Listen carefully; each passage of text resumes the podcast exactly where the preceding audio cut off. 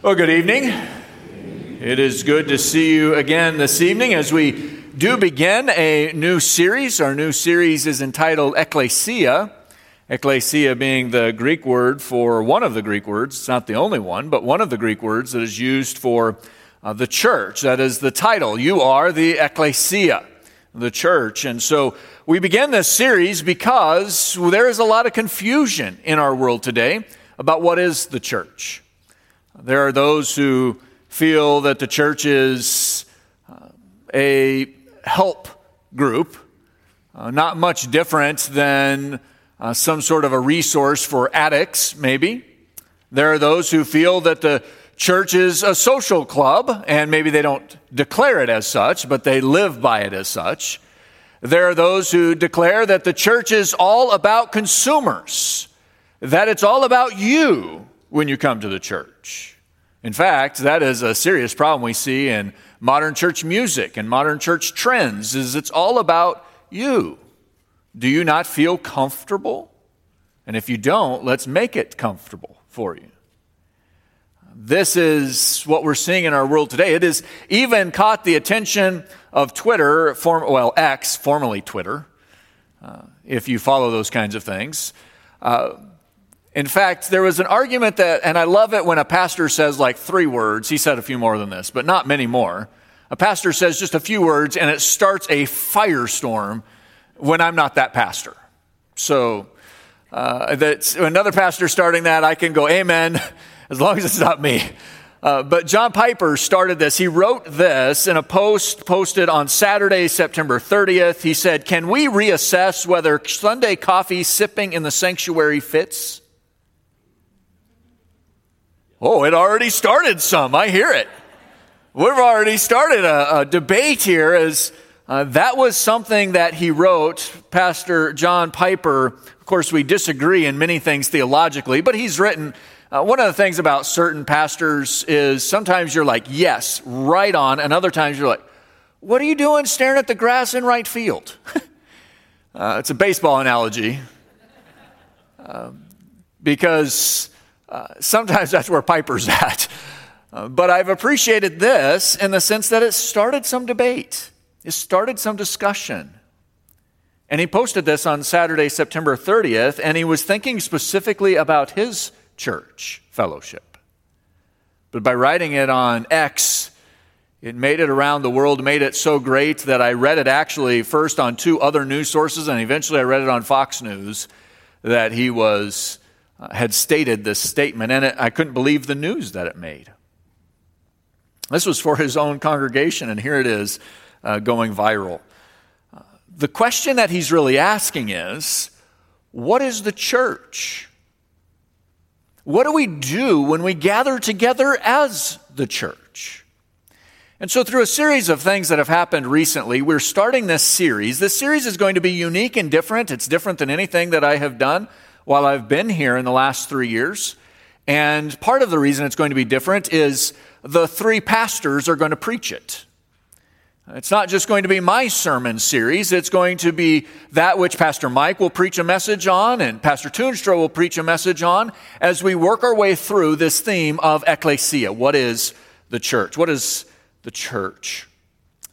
There's been some interesting statistics out, and data always is slow about coming, and so I'm going to try to lay a foundation for this series for you tonight. I'm going to do so through a couple different ways. I'm going to give you some stats, some things that we know from research that has come out. Some of it is delayed, which is where I'm going to start. Some of it is trends that we see taking place, and some of it will begin to help us to lay the foundation for where we're going to go. And then we're going to have five purposes of the church. And so we've got a lot of work to do tonight.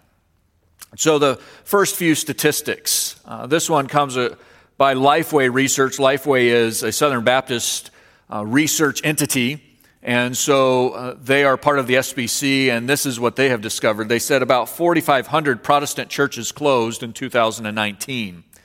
That's Protestant churches, not churches, Protestant churches.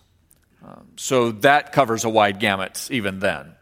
4,500 Protestant churches closed in 2019, which was the last year that data was available, with about 3,000 churches opening. Now, why is that startling? Because that's the first time in the history of our country that more closed than opened. It's the first time since statistics were being kept that that would be the case.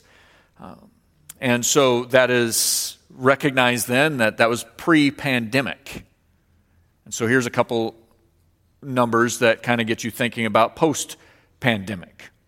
They said this last year, in the last three years, all signs are pointing to a continued pace of closures, probably similar to 2019 or higher, as has been the really rapid rise in American individuals who say they are not religious. These are the nones, those who have no affiliation to any kind of religious system.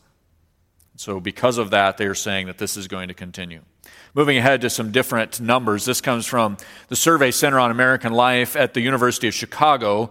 It said Protestant pastors reported that typical church attendance is only 85% of pre pandemic levels, while research indicates that in the spring of 2022, 67% of Americans reported attending church at least once a year, compared to 75% pre pandemic. That's a startling number because we've seen the decline over the years. But to see that kind of decline, that kind of significant decline, is truly significant. And also, the Pew Research found this. A study by Pew Research found that a number of Americans who identified as Christian was 64%. By the way, that is a very broad term. I believe that number to be far lower than this, actually. But uh, for the sake of this study, the study indicated that the number of Americans who identified as Christians was 64% in 2020 with 30% of the population being classified as religiously unaffiliated, and about 6% of Americans identifying with Judaism, Islam, Hinduism, and Buddhism. Since the 1990s, large numbers of Americans have left Christianity to join the growing ranks of U.S. adults who describe their religious identity as atheist, agnostic, or nothing in particular. And they say the accelerated trend is reshaping the U.S. religious landscape. In 1972, so remember the number I just gave you, 64% in, in uh, 2020. In 1972, 90%, 92% of Christians said they, or 92% of Americans said they were Christians. So from 2022 at 64%, going back to 1972 to 92%. Pew reported that by 2070, that number will drop to below 50% and the number of religious, un, religiously unaffiliated Americans or nones will probably outnumber those adhering to Christianity. So there will be more nones in America, not Catholic nuns, you understand. Those unaffiliated with any sort of religious system, there will be more of them than there are of you who declare themselves to be Christians.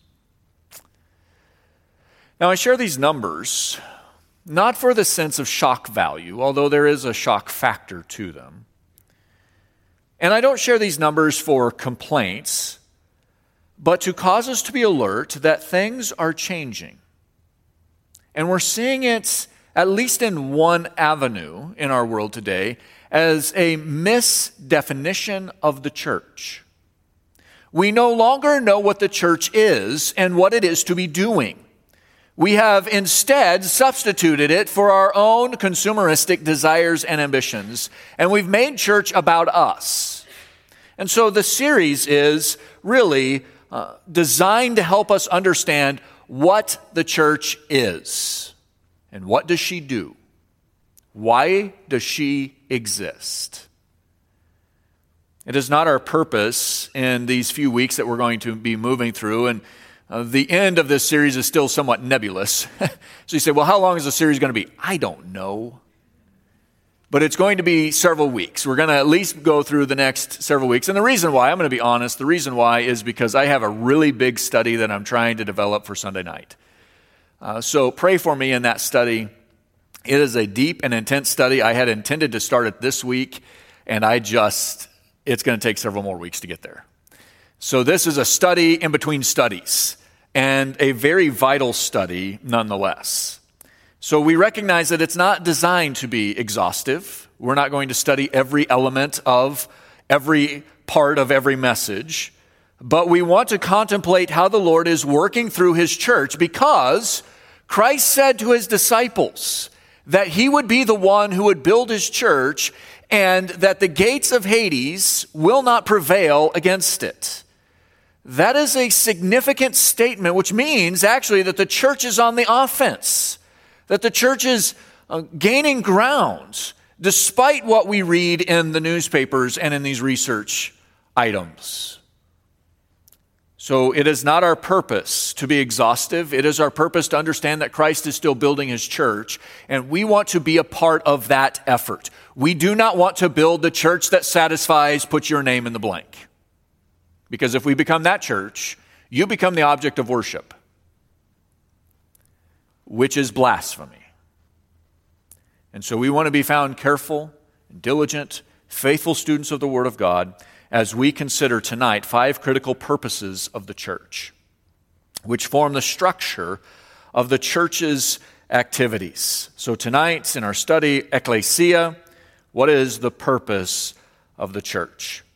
As we prepare our hearts for that, I'm going to tell you it's time to put on the running shoes on your fingertips because we're going to move through the pages of Scripture, bouncing back and forth between Old and New Testament, but spending considerable amounts of time in 1st and 2nd Corinthians and 1st Timothy. That's going to be where we're going to spend a lot of our time tonight. But be ready because we're going to be bouncing back and forth between several passages.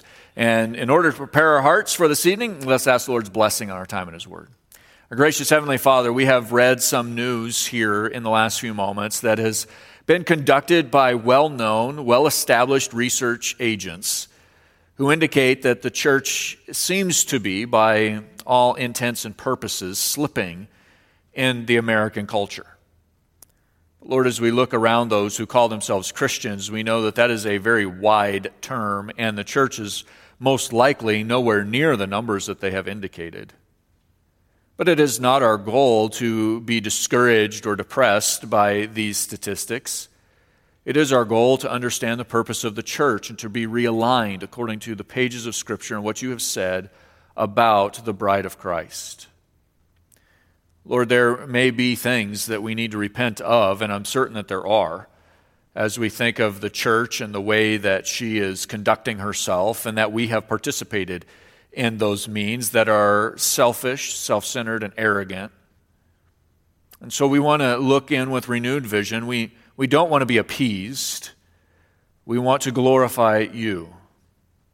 So, because of this effort, we pray that you would give us understanding hearts tonight that we would understand your word and faithfully apply the truth that we have to learn from it. Lord, we do recognize that there is a enormous drive, tremendous pressure to conform to the self autonomous individual who desires to have it their way right away. So I pray that tonight we would dig into these five purposes and being confronted as we do so by those areas that we have neglected or abandoned or forsaken or just flatly disobeyed. May we repent of those things. May we be those who dig deeply into your word then to seek to understand what it is that the church should be about. Lord, we give you the glory and the honor for this evening. I pray that your word would be boldly spoken tonight, that you'd give me the words to speak, and that your people would hear your word and apply the truths that they learn uh, to day to day living, that they would truly be the church as they depart from here. So, Lord, we love you and we thank you for this evening hour. We pray your blessing upon our time together. And it's in Christ's name we pray. Amen. As we turn in, your outline is five points in your bulletin. And so we turn in the bulletin to the first point, a very high view of God. Now, I will say this as we get into what is the purpose of the church, tonight we are establishing really some structure, and I have borrowed parts of outlines throughout this study because there are a great many scholars who have done enormous work on this subject. And so there's no need to recreate the wheel. And so I've borrowed these phrases from two different authors for us tonight and kind of mashed them together. But I just want you to recognize that these are not uh, unique to me and ascribe appropriately that others have participated in this. And we don't want, if we were to be those who came up with something brand new all the time, you would have a problem. If no one else is saying what you're saying, you're probably a heretic. That's probably what, if you're brand new and say, nobody has ever said this, uh, go back and study again. uh, there's, there's a lot to learn here, and we recognize that God has gifted the church an enormous number of scholars. And so we're not recreating the wheel, we're just simply applying some skeletal truths tonight. And they're going to seem a little bit disjointed because they are really a framework. I was a builder for a long time, and one of the, the frustrating things is you've worked all day and all you have is just the framing. The framing doesn't look like much. You can't really tell, if, unless you really know what you're looking at, you really can't tell the form and the shape of the structure that you're building until you put sheeting on it. And then you get siding on it, and you put windows in and doors in and, and put the, the porch where it goes and the deck where it goes, and you begin to say, wow, that looks like a house. The inside may be empty, but outside it looks like a house. But when the structure is still there, you say, well, that seems a little bit disjointed. That's where we're going to be when we're done this evening. We're going to have the structure there. And then over the next several weeks, we're going to be adding all of the other components, and we will, Lord willing, and if the Lord tarries, we will apply the inside furnishings as well. And so that is how we're going to move through. Tonight we're going to deal with the structure. And the first purpose of the church is that we must have a high view of God. We must have a high view of God. The goal of ministry is the glory of God. That is our chief purpose. We are to bring glory to God. Why does the church exist? It is a popular idea in secular society that the church exists to help people feel better about themselves. In fact, I would dare say, even if you were to pose that question somewhat sneakily among us, there would be a number of people within our fellowship that would say that I want my church to make me feel better. We would probably leave here saying that many Sundays. I remember a church that Lisa and I had attended that uh, the pastor was preaching through Ecclesiastes. Uh, there was no Sunday that we would walk out of the auditorium saying, Wow, I feel better about myself. In fact, every Sunday for four years, and that was probably a little excessive, but for four years, he preached through the book of Ecclesiastes, and every Sunday you went, as you left. There's a balance there, certainly. But it is not our responsibility as a church body to make you feel better about yourself. In fact, there's a lot of times where we want you, as church leaders, to really be solemn and consider the sinfulness that you possess. And uh, Steve mentioned a little while ago the pastor's job is stressful.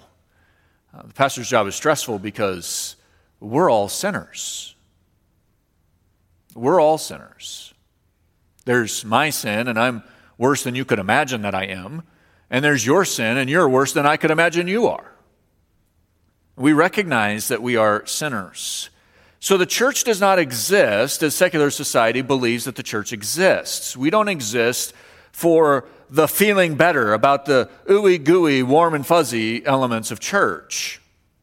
That's not why we exist. Now, there should be blessings in the church. There should be days that you do walk out of the fellowship saying, Praise the Lord that I have been with God's people today. We should walk out of here every Sunday feeling that way. Some Sundays we're going to feel better about it than others. And so we recognize that great work. It's also essential to understand that the church uh, is not a parachurch organization. The church is not that which is some sort of organization that is to conduct any sort of business. When we think of our ministry down at Mel Trotter, we recognize Mel Trotter is an organization, and there are elements of ministry that do take place there, but that is not a church. We can think of many others. You can think of agencies that uh, maybe you send, have or continue to send money to, and they're not a church, they're an organization. We must recognize that the church is an organism, it's living, it's active. and that it teaches one another to observe all that Christ has commanded us. That is what Matthew 28 says to us that we are to teach one another, and to encourage one another. That's the process of both making disciples and being disciples that we have in the Great Commission of the church in Matthew 28 19 and 20. We are an organism that teaches each other to observe all that Christ has commanded us. We are to grow in Christ as individuals and corporately, and we are to bring the Father glory. And in order to do that, we're actually going to start in the book of Proverbs. If you'll turn there, Proverbs chapter 9, verse 10. I would strongly encourage you, if you have not marked this in your Bible or if you have not memorized this, memorize this. Start here if you get nothing else, start here. Proverbs chapter 9, verse 10. The fear of the Lord is the beginning of wisdom, and the knowledge of the Holy One is insight. Later on, we're going to have a class on prolegomena. That's our adult Bible fellowship, which will be one of our classes. You say, What in the world is prolegomena? Wait until you see it spelled. You're going to say, What is that? A prolegomena simply means first things, beginning things. This is the beginning, right here. What is the beginning? Fear the Lord. Fear the Lord. If you believe that the church is a self help organization, fear the Lord. If you believe that the church is all about you, you are not fearing the Lord, you are fearing you. Fear the Lord. You're going to hear me throughout the years of ministry that we share together, you're going to hear me say often uh, the phrase that I'm about to repeat for you. So it may be something that you write down or just wait until next time I say it. But if you have a fear of man, then you do not have a zero tolerance of the fear of man. You have a zero tolerance of the fear of God. You cannot have a fear of man and a fear of God at the same time. You must have a zero tolerance of the fear of man. You will not put up with the fear of what others think. Your only question is what does God think? Now, that impacts the way that you live among one another. You're not some hermit that says, I'm going to refuse to interact with people because I fear God. That's not what's being said. There is a balance because you have to be among God's people. But in that process, you're going to say, I have a zero tolerance of the fear of man and a awesome fear of God. That's where it starts. And we begin to understand then that the foundation rests on that truth. If you have a fear of God, that is Solomon says to us, that is the beginning of wisdom. And by the way, there are other passages. So if you think of other passages in Proverbs that speak of the fear of God, I strongly encourage you to underline those as well. There are a number of them. In fact, I would even encourage you to read the entire book of Proverbs, and every time you run into the fear of the Lord, underline it. And then go back and reflect. This is where Solomon starts. The fear of the Lord is the beginning of wisdom. So, how does the foundation of the church rest there? Let's turn over, thinking of these truths, let's turn over then to 1 Corinthians chapter 3. 1 Corinthians chapter 3. And as I said, we're going to be jumping around quite a bit this evening. So, we're going to put all these pieces together. Don't get frustrated by the skeletal structure. We'll put all the pieces together, Lord willing, uh, together. And notice this, because we're talking first things. And verse 10 of 1 Corinthians chapter 3 says this, and verse 11. According to the grace of God given to me, like a skilled master builder, I laid a foundation and someone else is building upon it. Let each one take care how he builds on it. For no one can lay a foundation other than that which is laid, which is Jesus Christ. So Paul is saying, I'm building this foundation. And as I'm building on this foundation, I'm building on it, and the foundation is Christ. The beginning is Christ. So Paul is even using my analogy of the structure uh, being formed and devised, and he says that I'm just building on it. What an important structure then, where Paul will say in the verses that follow that your works will be judged upon how you built on that foundation. How did you do with the first things?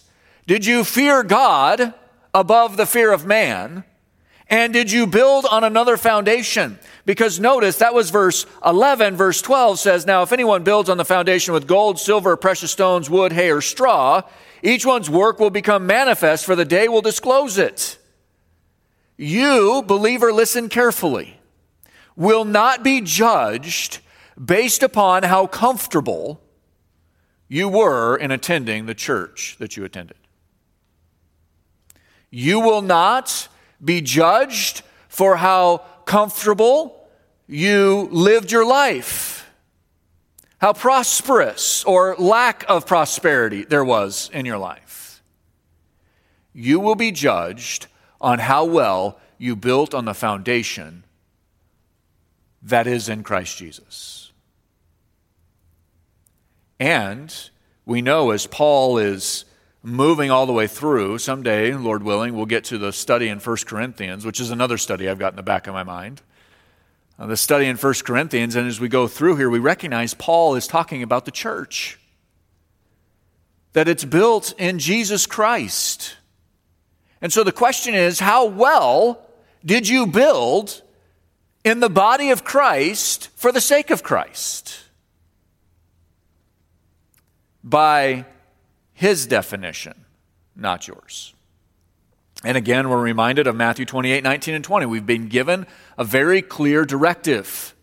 The very clear directive is go therefore and make disciples of all nations, baptizing them in the name of the Father, Son, and Holy Spirit we're to teach them to observe all that Christ has commanded us. So the building of disciples is evangelism, and the teaching is discipleship. How well are you building on the foundation? You may not be an evangelist. You may not be one who has an active role in the various pieces of discipleship, but are you training someone else in the body of Christ? Every single believer should be doing so. In order to build on this, we have to recognize then, and moving ahead to James, I want to tie this together a little bit for us, and that's little bit what you do. So I remember my dad when, when we uh, began to build cabins, we were standing immense walls, walls that were 30, 40 feet long and 10 feet tall, and two by six walls, and there was like four of us standing these walls. Well, then what do you do with the wall? You stood this giant wall and it's a giant kite now. How do you anchor that? So let me put some anchor points down for us. We just stood an immense wall. Let me put some anchor points down for us. Let's turn over to James, James chapter 4, as we begin to put some anchor points to this. James 4, verses 8 through 10. The scripture says this Draw near to God, and he will draw near to you. Cleanse your hands, you sinners, and purify your hearts, you double minded. Be wretched and mourn and weep. Let your laughter be turned to mourning and your joy to gloom. Humble yourselves before the Lord, and he will exalt you. Here is our tie. It's tying it back to the church. We understand. We've, we're beginning to establish the structural elements. Foundation is Christ. We're building onto it. We're building onto it with a fear of God. We're listening to what God is saying. We stood this wall now of having a high view of God. And the tie for us is the anchor point is this draw near to God, and he will draw near to you. And then skipping down to verse 10 humble yourselves before the Lord, and he will exalt you. Do the exact opposite of what the world says. The world says, exalt yourself. Take care of number one satisfy your own cravings. Isn't that what God would want you to do? We looked into that idea this morning in our study in 1 Thessalonians. Isn't that the same lie that Satan deceived Eve with? Wouldn't God want you to eat of that fruit? What is God withholding from you? We must have a high view of God. If the church held a high view of God, we would draw near to God. We would be humbled before God. And I find it interesting that there was so much debate then. I go back to what Piper did this past uh, two weeks ago or a week and a half ago. Why is that even a debate in the church? if we hold a high view of God, why is coffee such a debate? Perhaps we don't hold as high a view of God as we thought. I'm not saying anything, I'm not making this a point, by the way. I'm just saying that maybe we hold too high a view of ourselves, too low a view of God. Piper is saying that when you walk into the auditorium, you must be serious, somber, and not distracted by your coffee. Now, who knows? There could have been somebody in his sanctuary, in his auditorium the week before who spilled hot coffee on themselves in the middle and went all charismatic on him. I don't know. Uh, I don't know what happened that would institute this kind of thing, but it is interesting to notice how big of a deal it made. We must take God seriously. And in verse 10 of Hebrews chapter 4, it says, Humble yourself before the Lord, and he will exalt you. It's not your job to exalt yourself, it's God's job to exalt you. Are you letting him do that? Or are you afraid that you got missed in the exaltations. Because when we begin to exalt ourselves, we have a very low view of God, a very high view of ourselves, and we say, Isn't it my turn to be exalted, Lord? Let me just help you out with that. And then who do we worship and serve? Ourselves. Ourselves. So we must have a very high view of God. We're going to move on. We've got five of these, and we've got like 15 minutes left. So, uh, a very high view of God. We must also have a high view of the authority of Scripture. And I'm going to ask you a question Where are you fed? Where are you fed in an age of podcasts, YouTube, TikTok, other social media, books, Kindle? radio, where are you fed? What are you consuming? Second Timothy, let's turn over there. I said we would be there, and we're going to turn there now. Second Timothy chapter 3.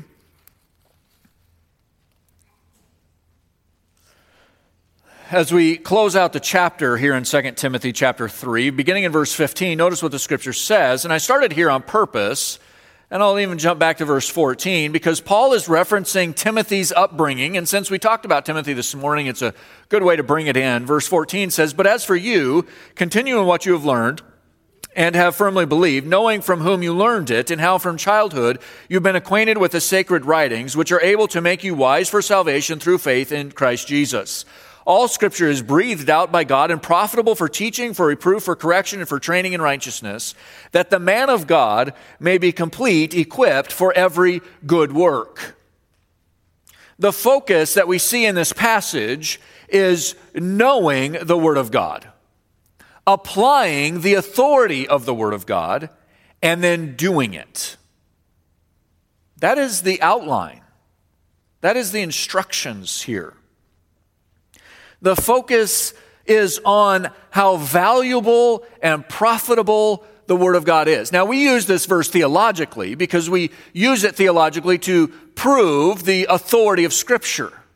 And Paul is certainly doing that. He's saying, for all Scripture is breathed out by God. So he's ascribing authorship to the pages of Scripture.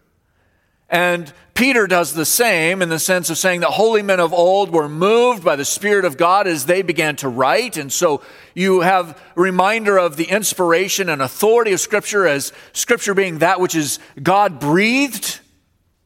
But here it is fascinating uh, that as Timothy is writing, or as Paul is writing to Timothy, he is saying all scripture, having been breathed out by God, is not just from God, but it is for you to know more about God.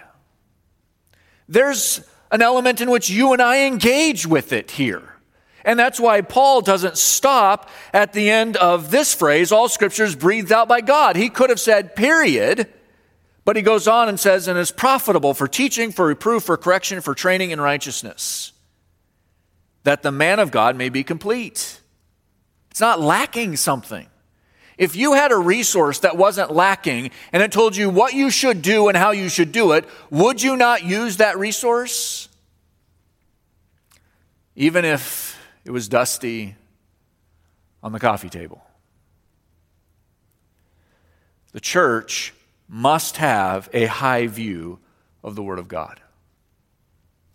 We must be fed by it. If you have a low view of the Word of God, you will distort, twist, and uh, change the Word of God to fit your various theological presuppositions. And you will cease to have a high view of God. And you will cease to have a high view of Scripture. By the way, a lot of churches are doing that very thing today. It should be no wonder to us when we hear of thousands of churches every year closing because what we're seeing in them, we're certainly seeing a generational loss, which is something we must be aware of. But we're also seeing a theological drift. And that theological drift is nothing new. We've done it over and over and over throughout church history. And so, as we see this theological drift, let us not be those who mistakenly believe that God just isn't paying attention. The Lord is not mocked, and his church doing the mocking is not acceptable. So churches close. But we also recognize that turning over to Matthew's gospel, Jesus is, is instructing and teaching in Matthew chapter 4. Matthew chapter 4, and these are general principles, not just for the church, uh, but come, in, be, come before the church, actually, is Jesus is being tempted. He's in the wilderness and Satan is tempting him. And Jesus says something that you and I should pay attention to in the temptations and the lures of Satan that we studied this morning. Matthew chapter 4, verse 4, he says, The tempter has come to him, verse 3, and if you are the Son of God, command these stones to become loaves of bread. Verse 4. But he answered, It is written, Man shall not live by bread alone, but by every word that comes from the mouth of God we are fed by the Word of God. All of it, including those passages that you don't like, those passages that are hard, those passages that pinpoint a sin in your life, or maybe a theological presupposition that you held that's incorrect. We must be fed by the Word of God. We should not hunt and peck for parts of it that we like, and uh, we must be those that let the Word of God teach us and instruct us and change us as we're trained by the Word of God. We must have a high view of the authority of Scripture. We also must have faithful doctrine. This is one of the purposes of the church, faithful doctrine. And we turn back to 1 Timothy here. 1 Timothy, we are uh, going to move through somewhat rapidly. And by the way, I can expand on any of these and all of these for us, but I think we get the idea if we need to spend more time on them, we will in the future, but this is just to establish the structure for us again. We're to have a high view of God, the authority of Scripture, and faithful doctrine. These are the purposes of the church. In avoiding, or rather in having faithful doctrine, we must avoid false doctrine. And so we start there, avoiding false doctrine. Turn to 1 Timothy chapter 1 and listen to the directness as Paul calls this out to Timothy. He warns Timothy of this. He says this in verse 3 of chapter 1 As I urged you when I was going to Macedonia, remain at Ephesus so that you may charge certain persons not to teach any different doctrine. Timothy, we want you to pastor Ephesus. And in pastoring Ephesus, your first job is to go after those false teachers and stand in their way. Don't let them teach false doctrine. Can you imagine poor Timothy? you want me to do what? I thought I was joining the pastoral ministry to preach. You are. You'll do that too. But you're going to find the false teachers and you're going to stand in front of them. And you're going to tell them that they're wrong. How many of us, just for a moment, like to be told we're wrong? We'll find any way to justify our right. We'll hurt other people to justify the fact that we believe we're right which also causes pastor stress, by the way. we will do that. And Timothy was called to stand in the way of those who are wrong. The church must be about, must have its structure as faithful doctrine. Go to verse 10 of the same chapter. Paul gets even more direct. He says this The sexual immoral, men who practice homosexuality, enslavers, liars, perjurers, and whatever else is contrary to sound doctrine in accordance with the gospel of the glory of the blessed God with which I have been entrusted. And let's go back to understand where he was supposed to do with this. He says this uh, verse 6 certain persons have swerved from these, have wandered away into vain discussions, desiring to be teachers of the law without understanding, either with what they are saying or the things about which they make confident assertions. And he says, Timothy, stand against those. And they're going to be liars, perjurers, homosexuals, sexually immoral, and everything else that's contrary to sound doctrine. Does that not sound as if somebody could have been told that today? Pastors, elders, you've been told that today. We stand in the way of false doctrine. Paul instructs Timothy. And as he does so, it's extremely relevant for you and I today. Hold fast to faithful doctrine. We need to speed up. Let's go to chapter 4 and we'll see the other side of it. We're to stand against false doctrine. We go to the other side. 1 Timothy chapter 4 verse 6. If you put these things, that is uh, let's go back up verse 4. For everything created by God is good, and nothing is to be rejected if it is to be received with thanksgiving, for it is made holy by the word of God in prayer. If you put these things before the brothers, you will be a good servant of Christ Jesus, being trained in the words of faith of the good doctrine that you have followed. Paul says, Stay in the word, Timothy. Stay in the word. Be faithful there. Skip down as well as we look in verses 13 and 16. It says, Until I come, devote yourself to the public reading of Scripture, to exhortation, and to teaching. Timothy, stay firm in the Word of God. If you want to obey chapter 1, you need to obey chapter 4. If you want to obey chapter 1 and stand firm against the false teaching, you will stay firm in the Scriptures. And the church must do the same. The church must have faithful doctrine. Verse 16. Keep a close watch on yourself and on the teaching. Persist in this, for by so doing, you will save both yourself and your hearers.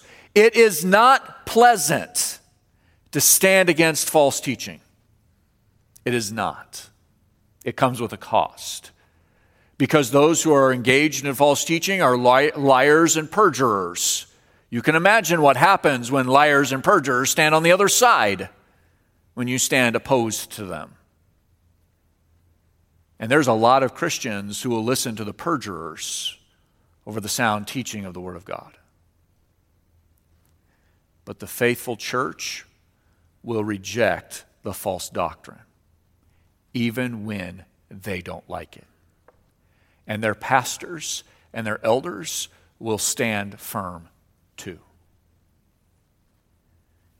The church must be about faithful doctrine. That is our purpose. We rely on the pulpit to tell us the truth of what God thinks.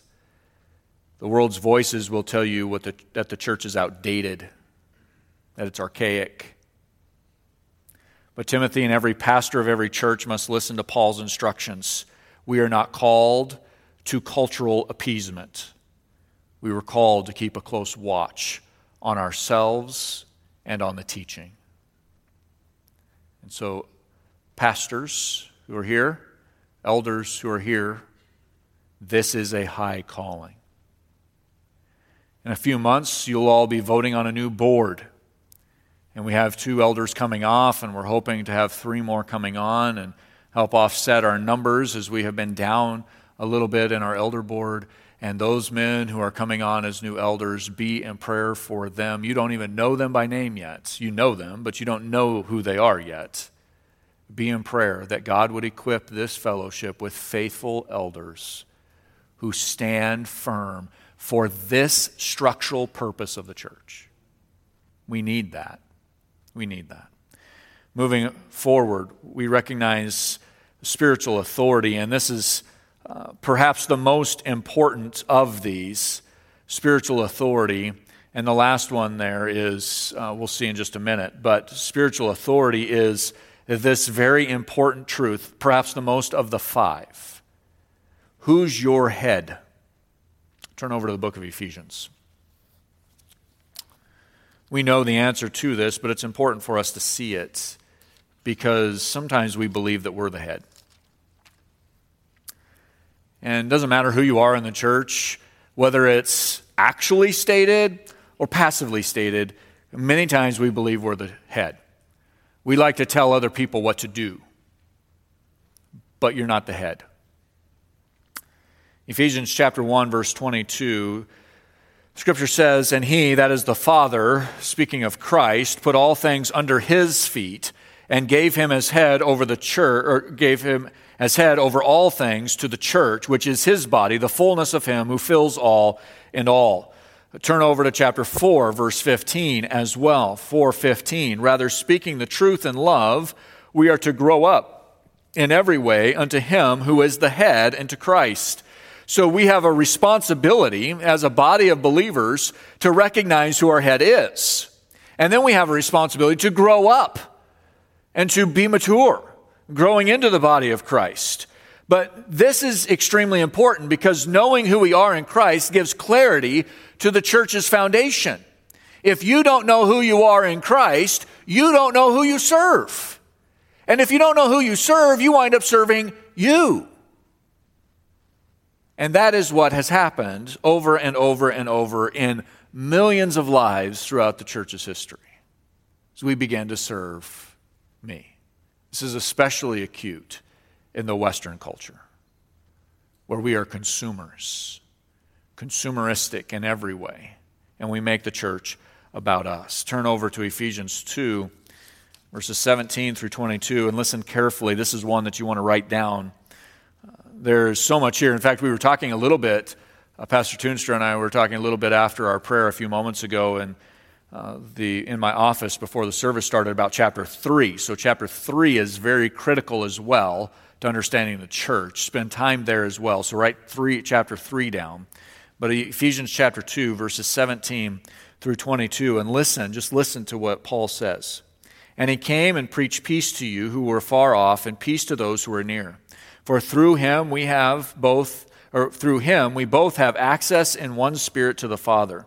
So then you are no longer strangers and aliens, but you are fellow citizens with the saints and members of the household of God, built on the foundation of the apostles and prophets, Christ Jesus himself being the cornerstone, in whom the whole structure being joined together grows into a holy temple in the Lord. In him you also are being built together into a dwelling place for God by his Spirit. Beloved, your head is the one who assembles you into the body of Christ. He places you where you need to be through the ministry of the Spirit of God. The church is an organism, and Paul has given that imagery here and more in chapter 3 and in other places.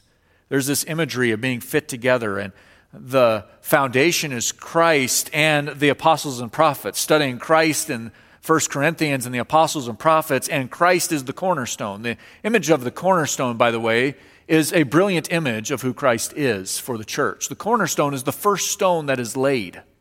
We don't necessarily build this way today, although we do see it in some structures, but uh, the cornerstone is really the point in which everything else is measured. When you start building a house, it's a really bad idea to build it on the setbacks, in case you don't know that. Uh, you want to build the house so that it is not on the setbacks. So you want to find the corner post, the place that starts as intended, away from the setbacks, so that the rest of the house doesn't wind up on the setbacks. But it's also very important that everything is built square from there. If you don't build it square from that point, the rest of the house is a disaster. The rest of the structure is weakened because the cornerstone is not laid the way the cornerstone is supposed to be laid. The picture of the cornerstone is an important image of Christ, and we must recognize that you are not the cornerstone. You are not the rule by which every measurement in the house must be made. Christ is. Christ is. So get out of the way.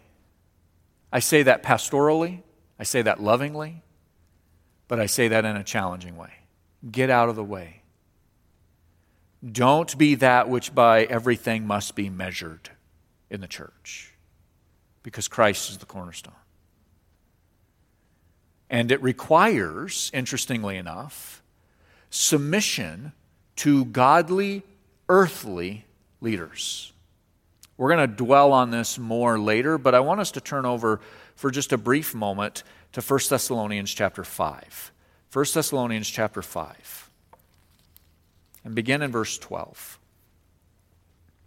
The scripture there says in 1 Thessalonians 5:12, "We ask you brothers, he's speaking to the church in the book that we're studying on Sunday morning. We ask you brothers to respect those who labor among you and are over you in the Lord and admonish you, and to esteem them very highly in love because of their work. Be at peace among yourselves. And we urge you, brothers, admonish the idols, those who are not working, encourage the faint hearted, and help the weak. Be patient with them all. Isn't it fascinating that Christ, who is the cornerstone, who is the head of the church, has appointed earthly leaders by which we are to follow him through. I say that to say this. In the church, in the structure of the church, there are no lone wolf Christians. You cannot operate separately and independently of a church. You cannot operate separately and outside of the scope of local leaders of the church. And by the way, it's not a local church until there are local leaders. It's fascinating that Paul is writing this to the Thessalonians. Why? Because they're three weeks old. They're young. And Paul instructs them to listen to their godly leaders. They're a brand new fledgling church. Paul was only among them for three weeks, and a few weeks later, he sent them this letter. They're very, very young, and Paul still calls them a church because of their leadership. Beloved, we have one more, but we are out of time uh, for tonight. So I'm going to do this I'm going to encourage you to spend some more time in one passage that we have not yet covered. And I'm going to turn there briefly I'm just going to mention it. I'm going to cut it real short. 2 Corinthians chapter 7. And I'm actually going to have you go back to chapter 6, verses 14 through 18, and study it. 2 Corinthians chapter 7, verse 1. Since we have these promises, beloved, let us cleanse ourselves from every defilement of body and spirit, bringing holiness to completion in the fear of God. We must be those who are concerned about personal holiness. And if that means we forego our coffee in the auditorium of the church during worship services, then by all means, we forego the coffee because it's just coffee. And we are concerned about our holiness before God. Holiness and legalism seem to go hand in hand. It seems as if we, in our effort in the pursuit of holiness, are quick to go into legalism. And so I caution you on that. We're going to come back to that in our study. But I caution you don't go there. Go back to chapter 6, and in the next week, spend time in verses 14 through 18 and see what it is that are the promises that Paul picks up on in chapter 7, verse 1. You may have the personal conviction of no more coffee. Amen. Praise God. Live holy lives. Be careful not to force your convictions on somebody else. But for you, that may be your conviction. And live by it. There's a lot more we could say, and I plan to say on this issue of personal holiness, but I promise you we will return in the next several weeks together. We have five, five structural components, five purposes of the church. It is the purpose of the church to have a high view of God. let us have a high view of God. Let us also be those who establish it as our purpose. And you will notice, by the way, as you look at our vision, mission, and values as a church, that these five are all there. These five are all present in those statements. You will notice that we have a high view of God mentioned there. You will notice that we have a high purpose of the authority of Scripture as we have it in these 66 books. You will notice that we have as a purpose a intentional desire to maintain faithfully solid doctrine. That is our purpose. You will notice that we recognize that Christ is our head and that he administers his church through godly local leaders. And you will also see elements of this final purpose of personal holiness. We will get into issues of church discipline and all of that in the days to come because that is how the church exercises the authorization of correction in the life of its believers. Beloved, we have a lot to learn on the church, and so far you probably have said, well, this doesn't sound anything like what I thought it was going to sound like. I actually hope that that's the case.